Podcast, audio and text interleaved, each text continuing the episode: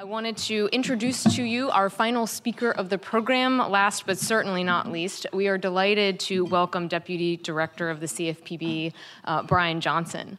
I had the good fortune of working with him um, briefly when he first started on House Financial Services way back in the day. Um, and he was known then as a very thoughtful scholar, a very hard worker, and a very uh, dedicated uh, uh, public servant to principled policy that was evidence based. So I'm delighted that he's here with us today to share a little bit about the work that the Consumer Financial Protection Bureau has been doing lately. So please join me in welcoming Brian Johnson.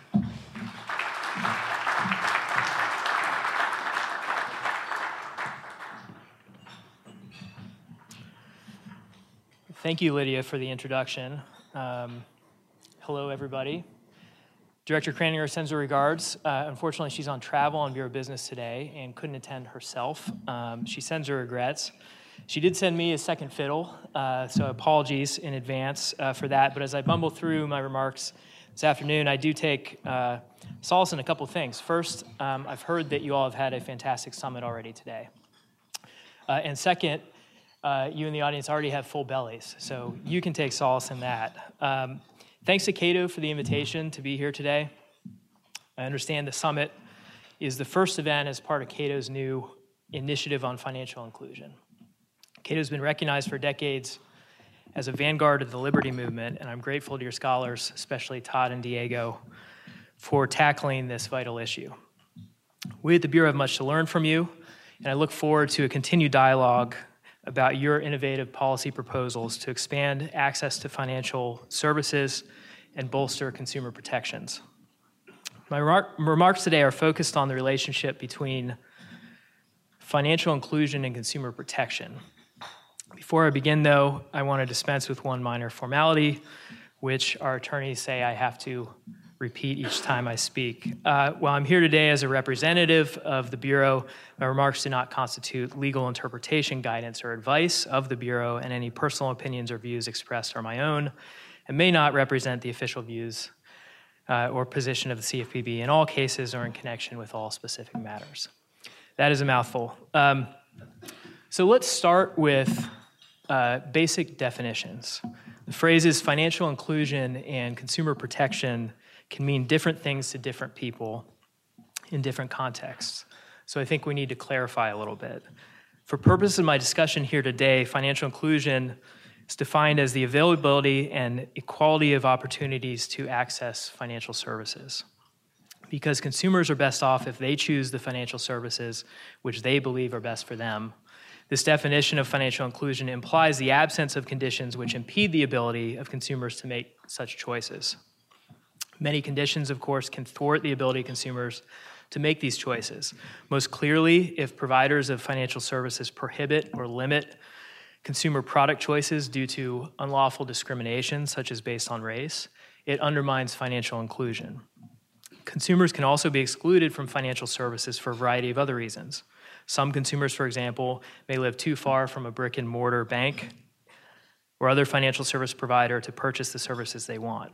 Other consumers may have no credit file or thin credit file at consumer reporting agencies, which may preclude them from obtaining loans they otherwise would receive.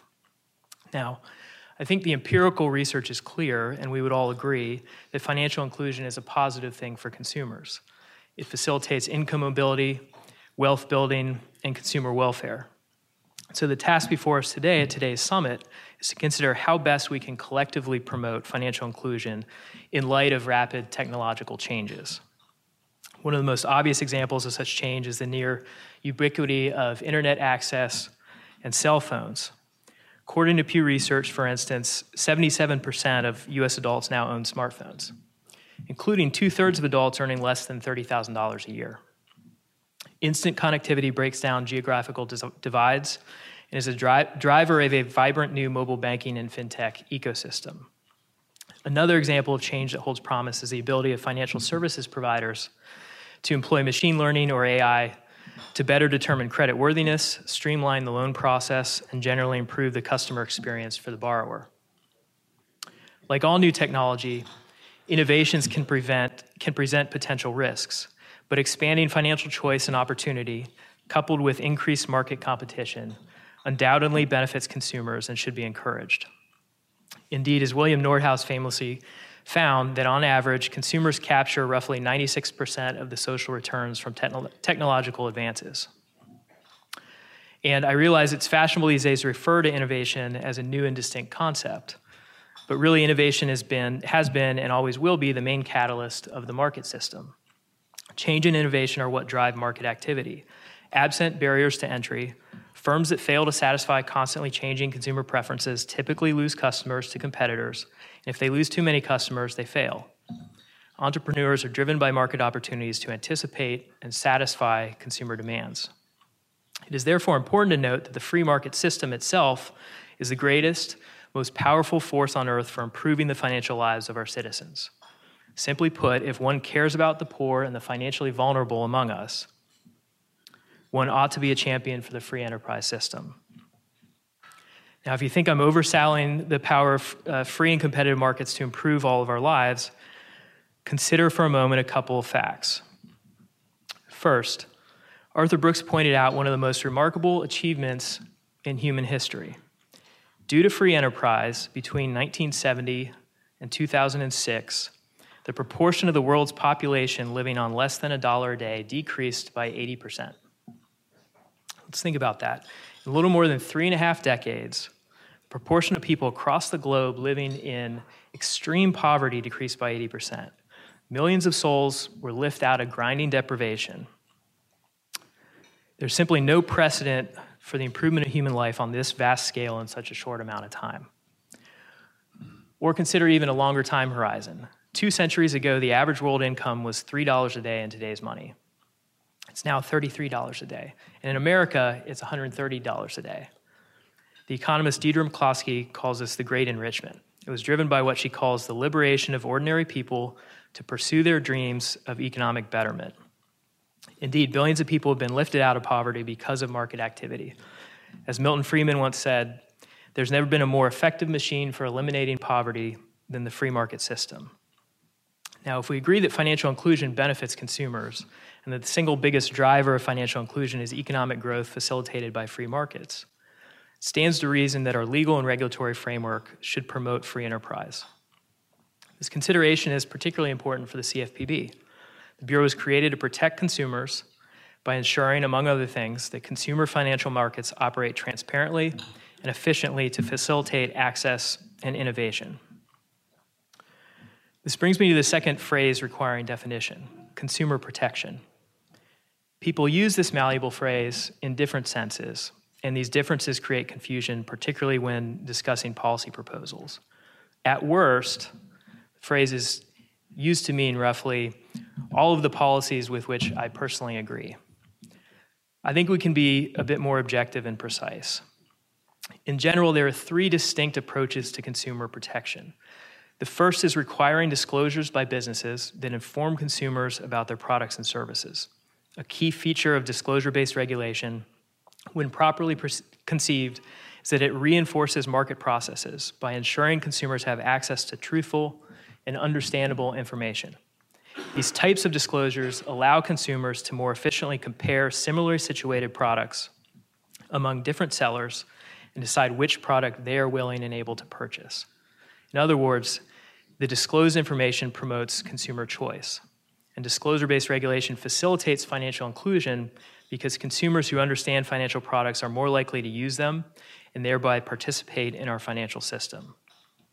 The second approach to consumer protection is combating unlawful acts and practices by market participants, including and especially by those that are deceptive or discriminatory.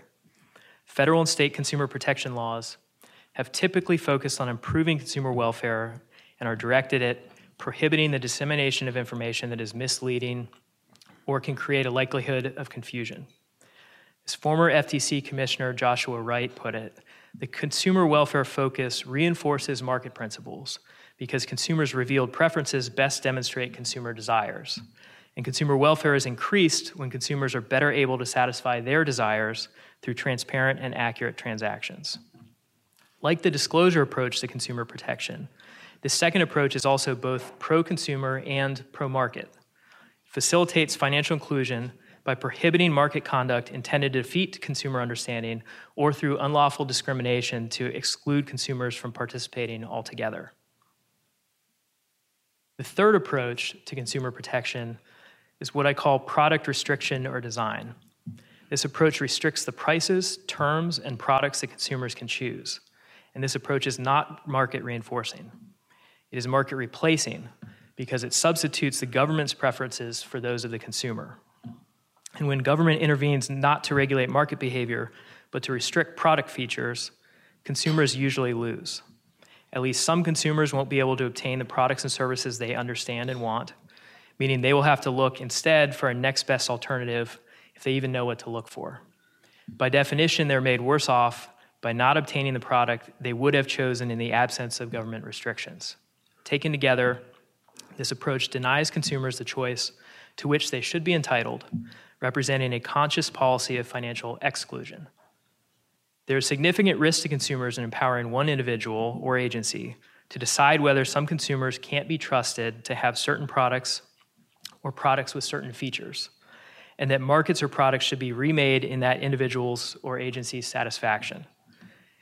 If this anti consumer product design approach were adopted by a future CFPB director, for example, he or she could pressure companies to alter their product offerings through consent orders, or the director could use the confidential supervisory process to do the same.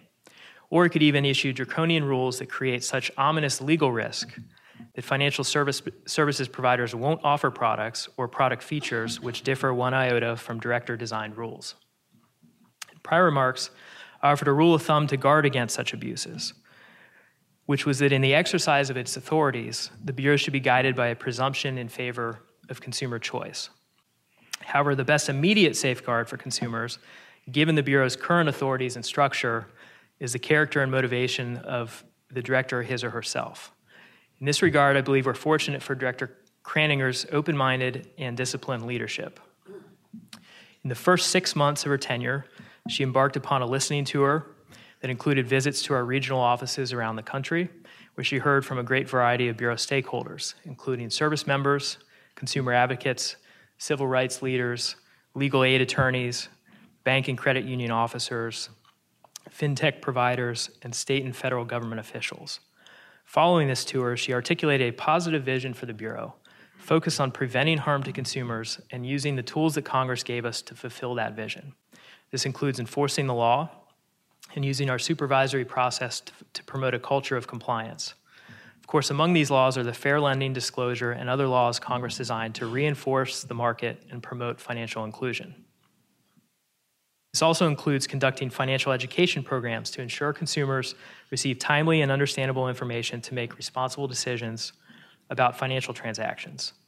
For example, the Bureau recently launched its Start Small, Save Up initiative to help consumers build an emergency savings cushion and develop a savings habit.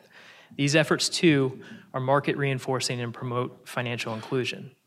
Another tool the director identified is the use of rulemaking and guidance where appropriate to articulate clear rules of the road for regulated entities. Reducing regulatory uncertainty and identifying and addressing undue regulatory burden helps promote market efficiency and competition which can in turn help facilitate financial inclusion. An example of this approach, as an example of this approach, the Bureau recently proposed rules to implement the Fair Debt Collection Practices Act by clarifying, among other things, among other things, the application of the requirements of that law to new communication technologies. A final tool the director has identified is the use of innovation policies to expand financial choice and access to financial services by reducing regulatory uncertainty and incentivizing new ideas and products. On that score, the CFPB has established a new Office of Innovation and hired an assistant director to lead it who, prior to joining the Bureau, had successfully led efforts to establish the nation's first state fintech sandbox. Since its creation, the Office of Innovation has been busy.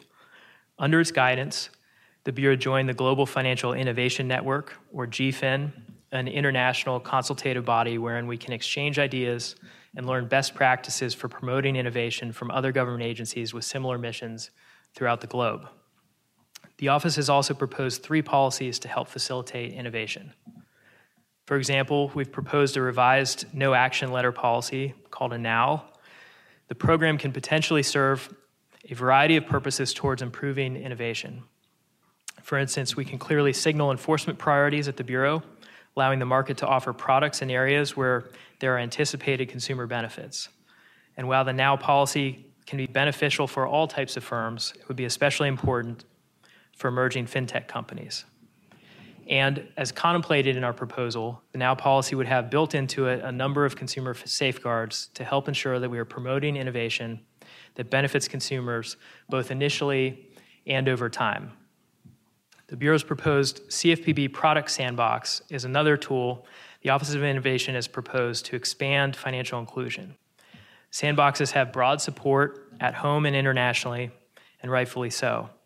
They can serve to facilitate innovation in highly regulated commercial spaces, and they can provide the Bureau with a front row seat at early stages of product development, increasing the Bureau's institutional knowledge relating to cutting edge financial technology. Above all, they can help regulated entities through the uncertainties posed by the application of regulations to products or product features that did not exist or, were, or weren't even imagined when those regulations were written. And finally, the Bureau has proposed a revised version of its trial disclosure policy that is designed to encourage new and bold ideas related to improving disclosures and ultimately improving consumer understanding of financial products. The comment period on each of these policies has closed. We're reviewing comments and working to finalize and publish the policies.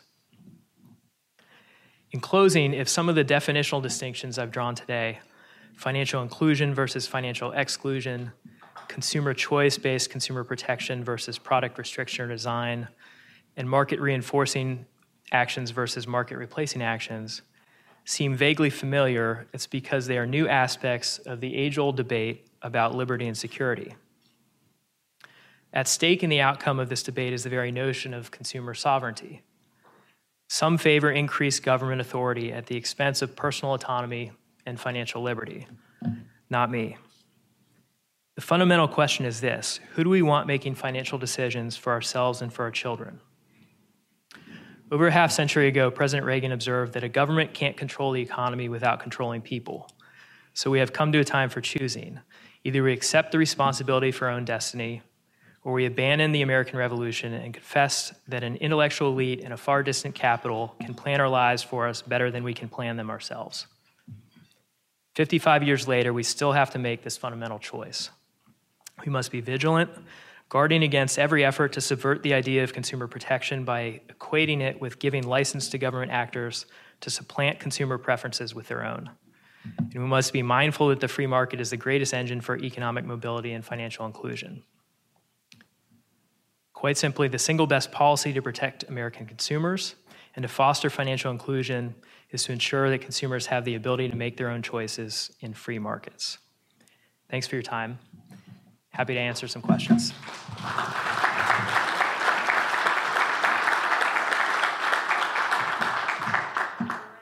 Um, the director has very nicely, deputy director has very nicely agreed to answer a few questions. Is this on? Hello, can you hear me? So I'm in front of a speaker, that's why. Um, so I'm, but I'm going to help moderate. So if you would raise your hand, and we'll try to call on two of you at a time, like we did in the auditorium. uh, the gentleman over there. And please wait for the microphone. Please identify yourself. Um, uh, Mark Tenney, Mathematical Finance Company. Um, a lot of these efforts to like broaden finance to ordinary people are they're app oriented or transaction oriented.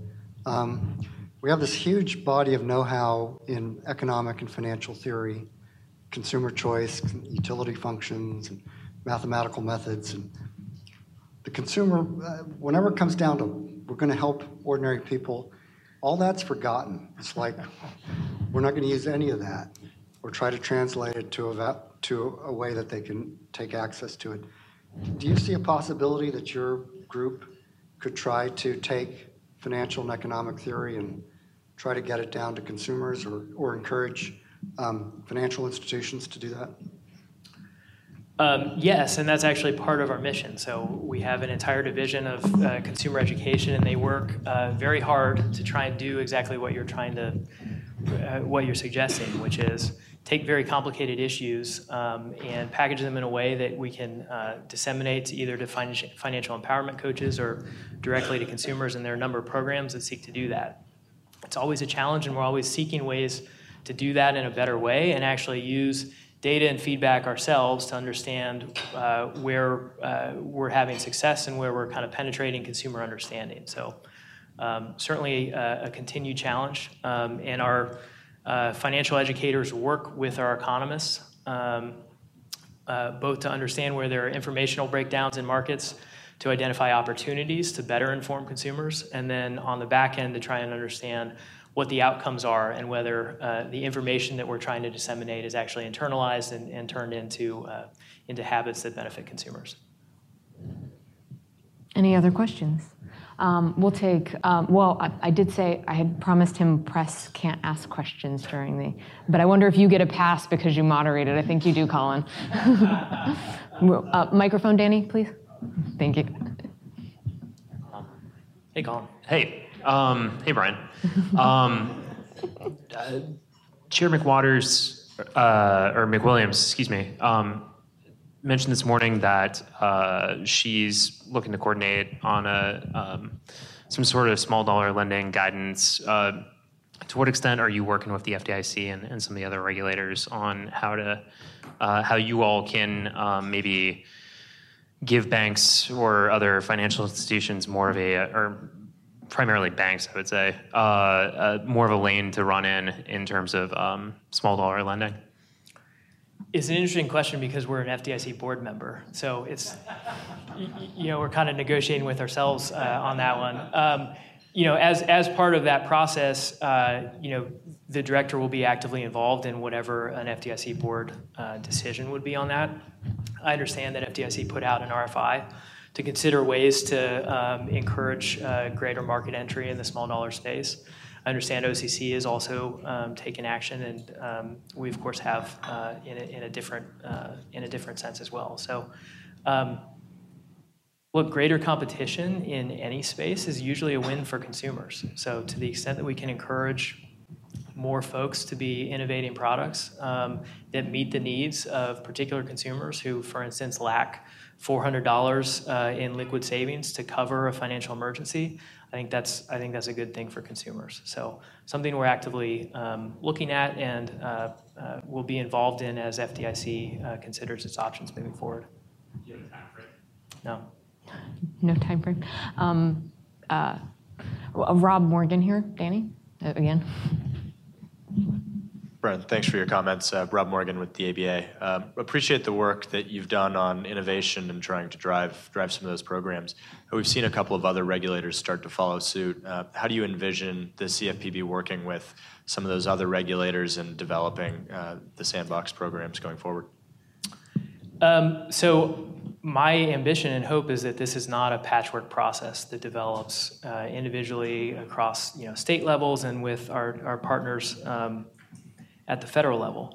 Although it's necessary for everybody, I think, to be uh, looking into opportunities here. I think the Bureau is uniquely situated because we're not a chartering institution. So some of the federal state uh, push and pull in terms of who should be in charge of, uh, of uh, a charter based kind of model um, is not of concern to us. We want to work with CSBS and, and uh, uh, state AGs and everybody else as a partner um, with state efforts and are actively you know, trying to work with states who are considering sandbox models or just want to understand what's going on at the federal level.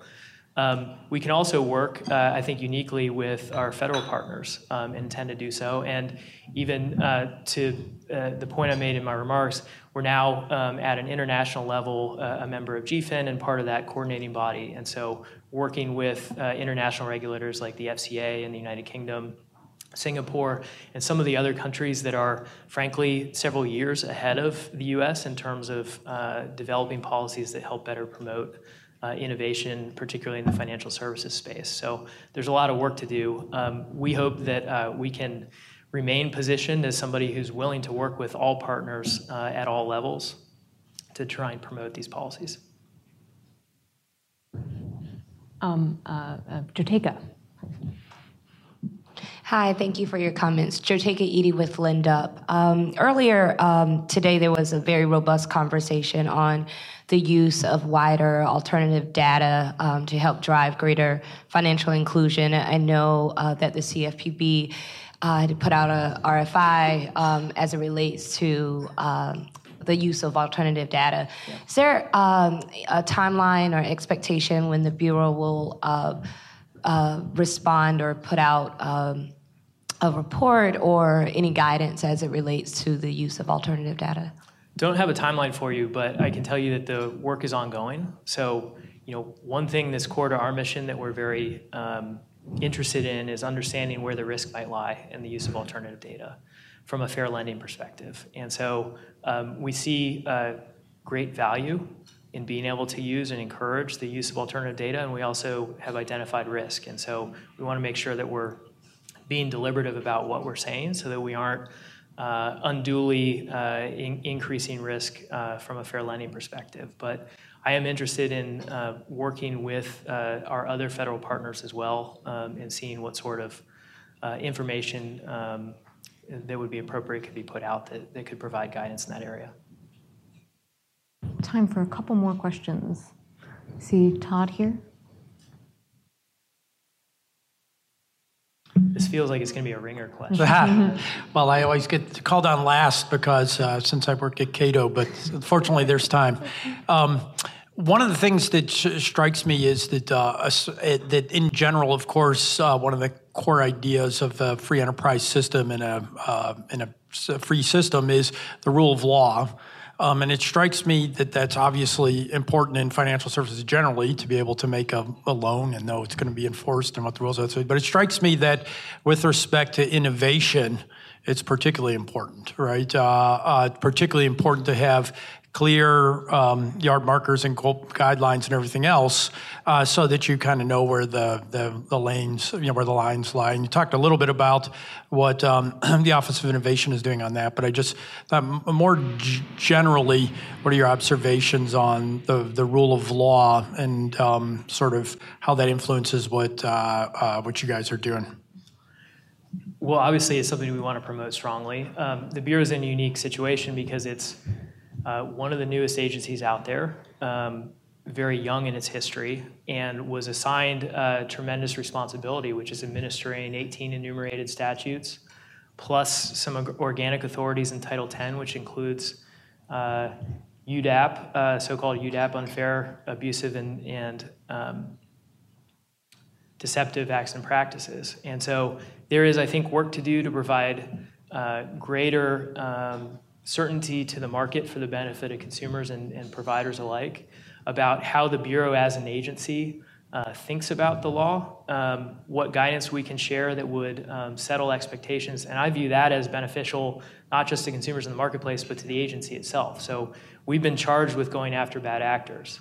To the extent that we can provide guidance uh, ex ante so that people can conform their behavior to the requirements of the law, that means that we can focus our limited resources I'd say finite resources rather than limited resources, uh, on, on going after those who, who really just don't have uh, any interest in obeying the law. So that's one. The second is um, we have announced a series of policy symposia. Um, and the first one, which I know you're familiar with, is exploring uh, the concept of an abusive act or practice. It was a new concept introduced in Dodd Frank, and one that frankly um, has uh, ha- has created a lot of concern about exactly what that is because there is language in the statutory definition um, which is can be used uh, subjectively. And so the purpose of this symposium is to uh, bring together um, the best experts we can find from the outside who have wrestled with this uh, matter from a, a, legal and regulatory perspective or from an academic perspective. And we hope that the, the good conversation we can have among those panelists will help inform our judgment and understanding, and frankly, the public's judgment and understanding of uh, the definition of, of, of, abusiveness, um, and that that can uh, uh, will be salutary uh, moving forward in, in terms of other actions the Bureau might take. So we're um, continually trying to find ways to provide more certainty and, and guidance to the marketplace um, uh, for the purpose, among others, of, of supporting the rule of law. Great. Thank you so much, Brian. Thank you very much.